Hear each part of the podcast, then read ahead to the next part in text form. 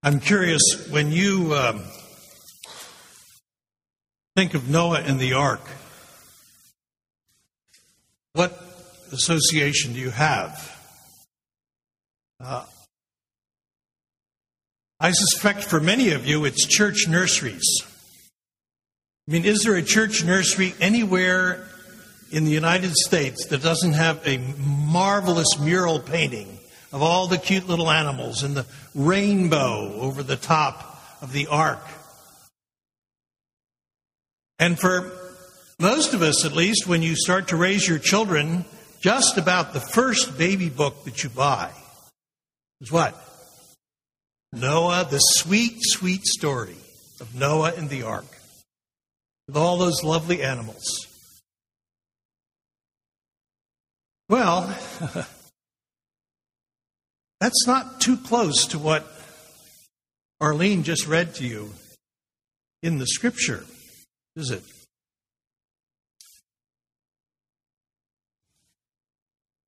And, and actually, I got thinking about this as I was preparing this week. We are together, for those of you visiting this morning, we are, we are doing a study week by week, both on Sunday mornings, but also in our home groups of what we call God's big picture.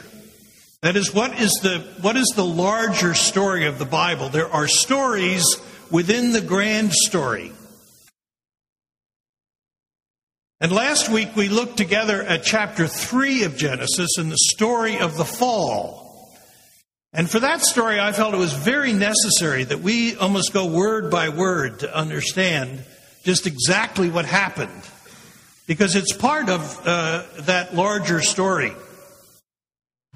Well, I was reflecting on, on Noah and the flood for this week, which was kind of my assigned uh, task, and uh, it occurred to me that that probably the details of Noah's Ark is not something that we need to to concentrate. Actually, we were talking about it in staff meeting, and after I gave out some of my thoughts, uh, Jeff asked me, he said, Steve, do you still want to call this Noah?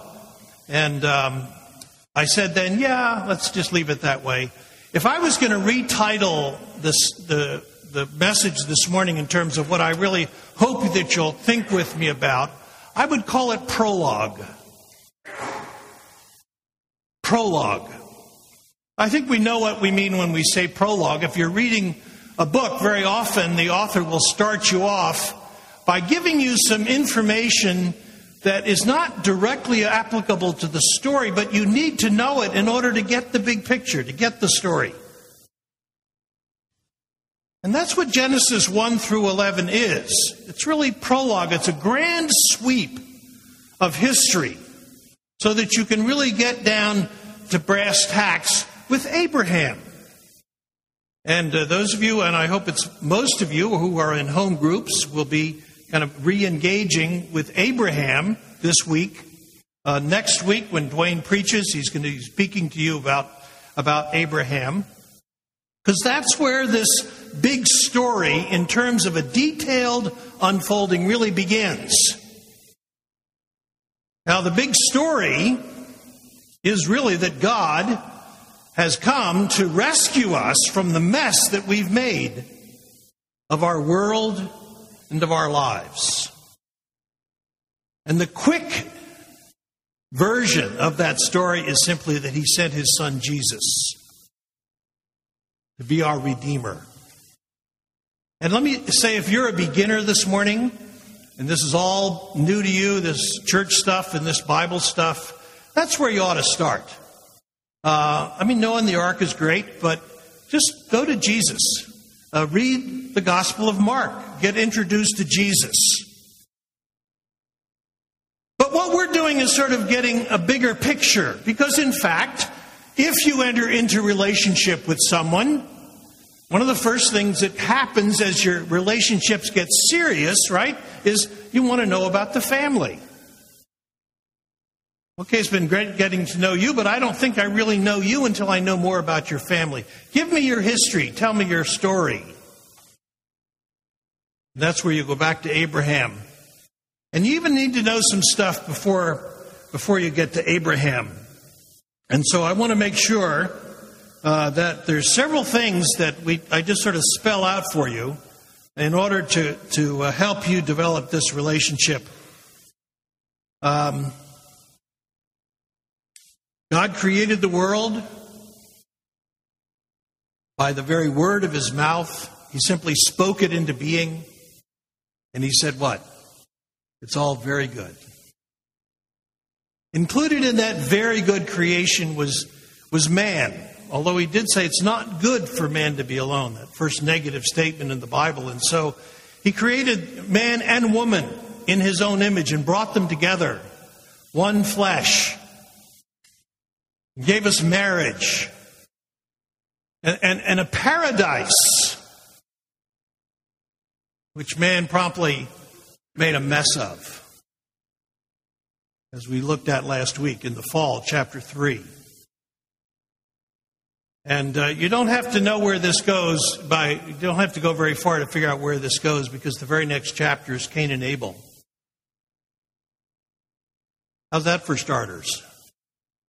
In this beautiful world that God made, a man kills his brother, and it goes, it gets worse from there.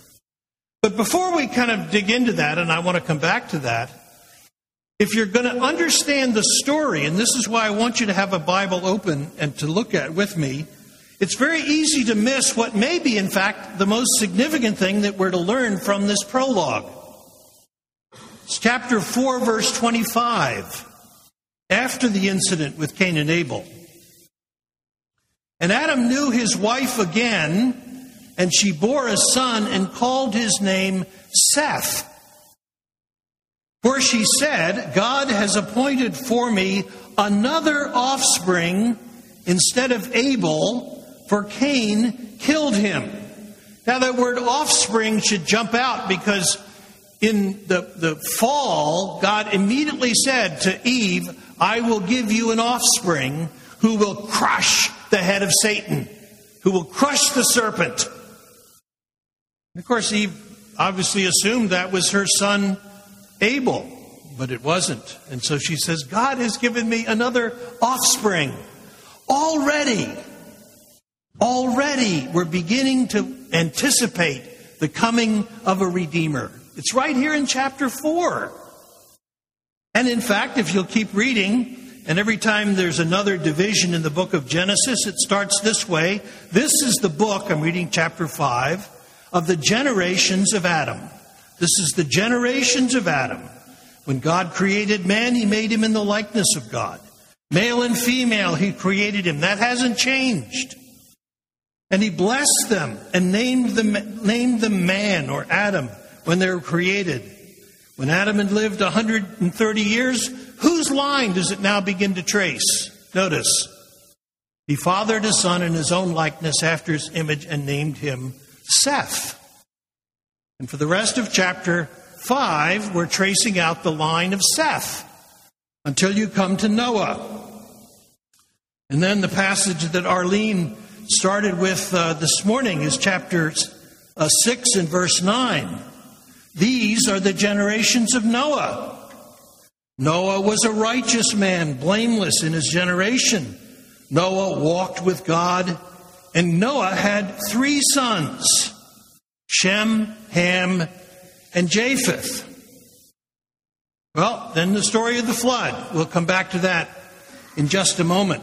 But look, to, look at chapter 10 if you have an open Bible and just turn ahead. I want, to, I want you to see how this is carefully traced out for us. This is part of the story. Chapter 10 these are the generations of the sons of Noah Shem, Ham, and Japheth. And so, two of the sons, Japheth and Ham, it's really sort of all the nations spreading out. There's a, an explanation of who they are. But which son of Noah are they particularly interested in? It's Shem. We, from that, we get the word Semite, by the way. So Semitic peoples. Verse, uh, chapter 11 and verse 10.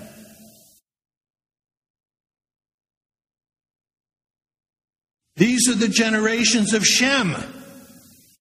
And it traces out several generations of Shem until you come to a man named Terah, verse 26. When Terah had lived 70 years, he fathered Abraham, or Abram, Nahor, and Haran. And then the repetition again. These are the generations of Terah. Terah fathered Abram, as well as Nahor and Haran. So it's sort of like a subplot, but it's almost maybe the main thing that you need to know from the prologue. It's the first thing that I want to point out to you. And that is simply that God has a plan to bring a Redeemer into the world who will ultimately be the name of Jesus. And it's going to be, he's also called a, a son of Abraham. And how do you get from Adam to Abraham? Well, this prologue traces it out for us. And who knows how many thousands of years it covers. But that's the first thing that the prologue tells us.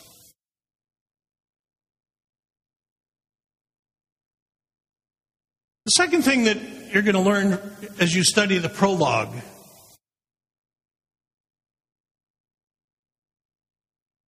is that, is that sin is unbelievably ugly and destructive. Because, folks, we need a Redeemer, not because we've made a few mistakes in life, not because we've stumbled a few times, but we are absolutely a mess. So I said, if you go back to chapter 4, fresh out of the garden, with all of its beauty and benefits and blessings, Cain kills his brother Abel. You can read these stories. You already have in your in your home groups. I won't go into the particular details. I just want to call it to your attention because not only does Cain kill his brother, but keep reading. God comes to Cain and says, That's right, I will take care of you, Cain. And Cain says, No thanks. Verse 16, chapter 4, verse 16. Then Cain went away from the presence of the Lord and settled in the land of Nod. Not only do we go our own way, but we say, I'll take care of everything, Lord. I'm fine. Well, it wasn't fine. And a grandson of Cain's named Lamech brags about the fact that if you think Cain was mean, I want to tell you something. Somebody bumped me and I killed him. And the pattern of these, these early chapters of Genesis seems to be that sin, unhindered, inevitably gets worse and worse and more and more destructive and all consuming and it will devour people in violence, in greed, in hatred, in lasciviousness. Isn't that a great word? I'm not exactly sure what it means, but it sounds like sexual stuff. and you get to chapter 6, and something something nasty goes on between the sons of God and the daughters of men. And in, and in the end, God says, verse 5, chapter 6, verse 5, the Lord saw that the wickedness of man was great in the earth, and notice this, and that every intention of the thoughts of his heart was only evil continually. For the text that we read earlier, verse 11, chapter 6, verse 11. Now the earth was corrupt in God's sight, and the earth was filled with violence. And God saw the earth, and behold, it was corrupt, for all flesh had corrupted their way on the earth. This is what we call human nature. And what other labels they put on? Man's inhumanity to man. But, friends, if we've missed the point, understand that if sin is not restrained, and we're not talking just about the days of Noah, we're talking about right now, aren't we? I mean, what happens when, when, when the police power is broken and there's no authority anymore in a culture? Does everyone sort of go home and say, well, let's take care of each other, and they walk hand in hand down the street? Not on your life. The moment, it seems, the power to restrain is broken. Looting, destruction, violence takes place. And, and you can look out there, but the fact is, it's right in here. I dare say almost all of us, I, I'll have to speak for myself, honestly, to discover the depths of hatred that I'm capable of, the depths of evil. Now, thankfully, I don't always do that. I don't, I seldom do that. But it's there, isn't it? And this is the world in which we live. We, I know it's not very nice. I know I'm not being positive. I'm sorry. Naughty, naughty. I should be building up your self image. I should be making you feel good about yourself. Isn't this what religion is all about?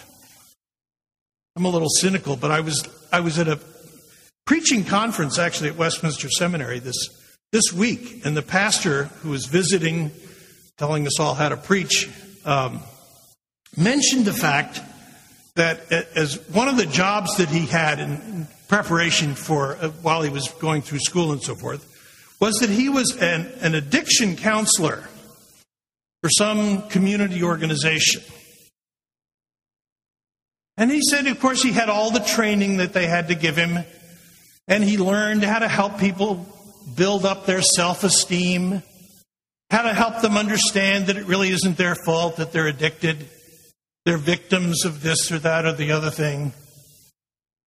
And he said, I finally, to be honest, just finally got sick and tired of all the happy talk. And I was sitting with a group, and I said to them, let's put aside the script and friends, if, if God were to look at you and, and to tell you what he thinks of you, what would it be? And he said one guy got up and picked up a piece of paper and crumpled it up and stomped on it on the ground. He said, That's who I am. And that was just the beginning as they went around and began to talk honestly about how they, how they felt about themselves.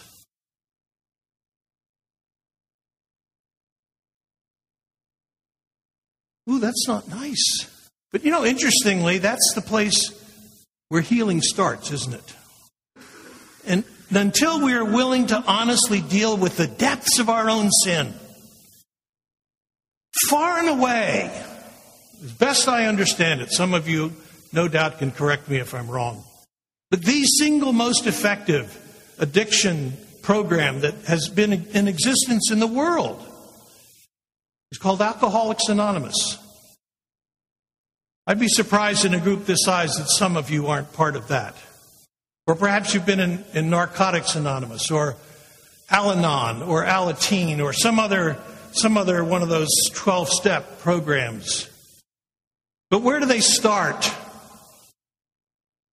They start by saying, I am absolutely a mess and I can't help myself. The only thing that will help me is a higher power. And they've secularized it to say a higher power as you understand him. But as I've spent time with people in AA and other people, they say we all know what we mean by a higher power. it's God. Okay. This is not simply the prologue, but the ugliness and the destructiveness and the power of sin just screams out at us when we go through these early chapters of Genesis. And we've got to get that straight, or we won't understand why we, re- why we need a Redeemer as badly as we do. But in fact, that is the case. Third, the God who created us who loves us, who walks with us, who created us to be in communion with Him, who is long suffering and patient and kind, is as well a God of justice and judgment. And there comes a point when God says, Enough is enough. I'm finished. And judgment falls. That's the story of Noah and the ark, isn't it? I'll let you, again, read the story and take in the details. And there are some beautiful aspects to it, to be sure. But what, the, what we need to understand as we get into the, the deeper aspects of the story is what is right here in verse in chapter 6 was read to you before verse 13 and god said to noah i have determined to make an end of all flesh. For the earth is filled with violence through them. Behold, I will destroy them with the earth.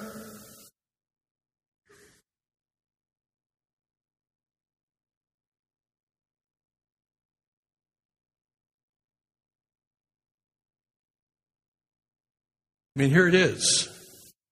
God says to the very humanity he created, that's it. We're finished. Well, in fact, they weren't finished. God was still a merciful God. But if, if you don't, if you aren't able to incorporate within your understanding of God the fact that there does come a time of judgment, you really don't understand the God who reveals himself in this book. And the judgment comes in the form of a flood. Now, again, there's all sorts of questions. I was on a website this week that, that showed me pictures of Noah's Ark up in the Mount Ararat. And the scholars argue was there a flood that literally could it have absolutely covered the entire earth, or did it cover that section? of the world? When did it happen? What was it like? Yada, yada, yada, yada. We've said before we're not going to try to answer questions that the Bible itself doesn't try to answer for us. The Bible wants to speak very specifically to the nature of God. And He is a God of justice and judgment. Water, yes. You look at Romans chapter 1, for example, in the form of judgment there. It says, as God looked at the, at the culture in which Paul was living, and it got more and more and more decadent and violent and greedy and ugly, it says God gave them over. That's a terrible picture. It's not necessarily in, in the active sense of God smashing people, He just says, okay, Because as we'll see in a few minutes, God makes a covenant to take care of unbelievers as well as believers. God is a merciful God. But you push it far enough, and I don't know where that line is crossed. But you push it far enough, and God says, okay, you want, you want to go your own way? You say you're okay without me? You don't really need me after all? And you're determined, absolutely determined? Okay. Go ahead. And of course, the result is even more devastation and destruction. And at some point in the future, where God says, I won't send a flood on the earth again, but He is going to send His fire. And you read a chapter like First Peter or Second Peter chapter three, and it's fire that is going to purge the earth and prepare it for the new heavens and the new earth. Well, I want to say again this aspect of God as a God of judgment is here in this prologue, and we need to get it, and that's precisely what we're taught by the flood. Let me add one more truth, two more things I want to say about the things that are, that are taught to us in this prologue. The same God who sends judgment upon this sinful, broken world is a God who makes and keeps covenants. And when we get to Abraham next week, and, and in fact, after that, Moses, and after that, David, that's the next several messages, we're going to be saying a lot more about the covenant and the idea of covenant. But the fact of the matter is, God, Almighty, ruler of the universe, sovereign judge, also comes to people like us and enters into covenant. Unbreakable covenant. And we promptly break it, but God doesn't. We're going to celebrate communion in just a few minutes. That's the new covenant. You see, all this covenant language. And so, if you're going to understand the story that's unfolded throughout the Bible, you need to get a hold of this idea of covenant. God commits himself to us. There, here's the language in the text that was read to you. Look at verse 18, chapter 6 and verse 18. But I will establish my covenant with you, and you shall come into the ark with your sons, your wife, your sons' wives with you. And then after the flood, the actual establishing of the covenant takes place. Again, with, if, if you have open Bibles, turn ahead to chapter 8, verse 20.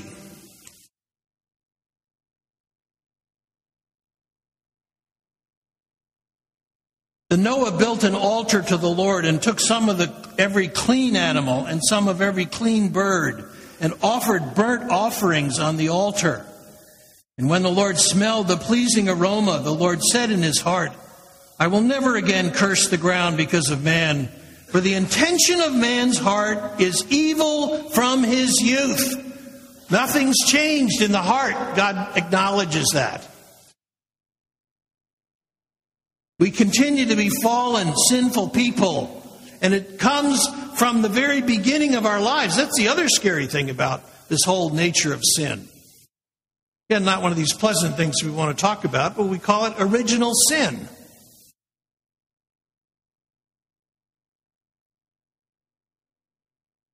And of course, every one of us is, when we're young parents, say, Well, I, I don't know about this original sin business. I see the Putmans back there, and they're, they're saying, Our little cherub. No, that's right, that's right. I mean, here's the exception to the sinful nature, but I'm, I hate to tell you guys, but there's going to come a point where that little angel of yours is going to look you uh, in the eye and is going to say, No!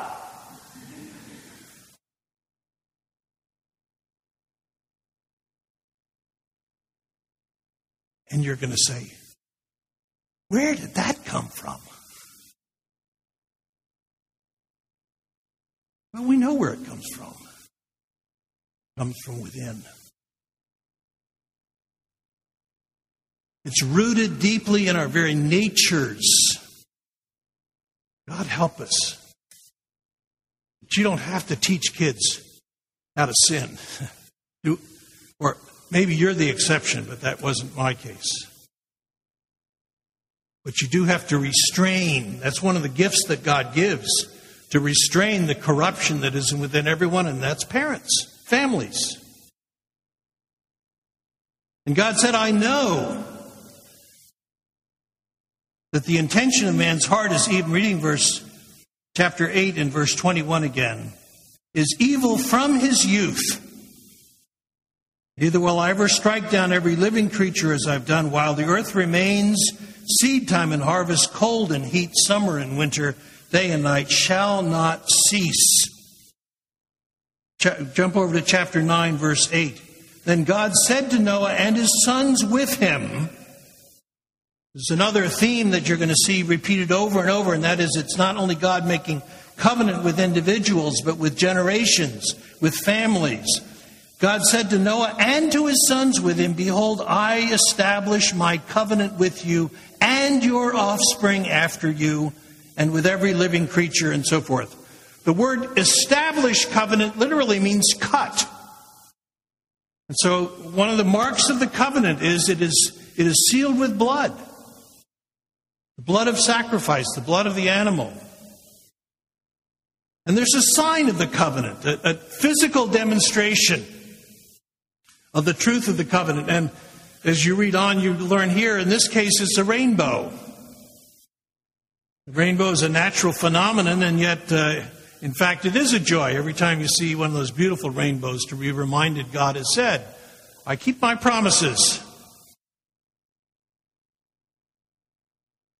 He's a good God. Now, this covenant, won't say any more about it now, but this covenant is specifically given to all of creation, not just to those who believe, not just to the chosen people. And one of this is the last thing I want you to see as we as we kind of have looked out over this prologue. But one of the aspects of the covenant is there in chapter 9. As God said, All of the world is yours, something essentially repeats much of what he said to Adam. But he says in verse 5 And for your lifeblood I will require a reckoning from every beast, I will require it from man. From his fellow man I will require a reckoning for the life of man. Whoso sheds the blood of man by man shall his blood be shed, for God made man in his own image. And we really are introduced in this prologue to what we call common grace. It's a term you should be familiar with. Special grace is that grace which actually brings salvation. But God, God is good to all people. He sends the rain upon the just and the unjust. And thanks to God, the sin that would absolutely destroy us and destroy our culture doesn't always live its life out to be that way. There are restraints. And one of those restraints is, in fact, what we call police powers. The fact that hopefully some people will not murder because they know they're going to have to be called to account for that. And they themselves could be killed for that. God gives that authority here. And I'm not here to prove capital punishment and that whole argument. I'm just saying that God, in His grace, and we call it common grace, grace for all people, through, through the police, through armies, holding back the corruption that would absolutely destroy the earth. That's part of the goodness of God. Even unjust governments, the Bible teaches, are, are instruments of God. There are things worse than unjust governments. We call it anarchy. And, and just look at, at a culture, all these revolutions that are going on. Celebrating in the news the, the Arab Spring, Whole new day for so many Muslim countries. But you take away the existing power, unless you replace it with, with authority, it's going to turn into chaos. And after a while, people cannot stand chaos. They'll take a dictator. They'll take, they'll take a Saddam Hussein. They'll take the Taliban if it'll deliver me from chaos. But God has given us, by His grace, common grace to hold back the nature, natural effects of sin.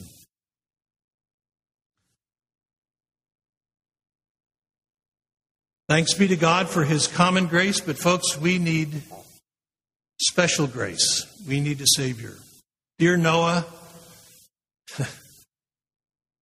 comes out of the, he's delivered from the flood. He gets off the ship, plants a vineyard, and does what? Gets drunk. What are you going to say? People go out into the world, and God says, I will never again send a, flood. But they, people say, that's not enough. We're going to take care of ourselves. And they build up what they call the Tower of Babel. Many interpretations of that. My own view is that they're saying, we're not going to get caught again. Next time God sends a flood, the fact that He said He won't send a flood doesn't make a bit of difference. We're going to take care of ourselves. We don't need God. Oh, friends, we do. We need, we need to be rescued. We need salvation. We need a Redeemer. Which means we're jumping way ahead, but that Redeemer is Jesus. And, and let's come now and celebrate and give thanks for the redemption we have in Jesus Christ. Let's pray.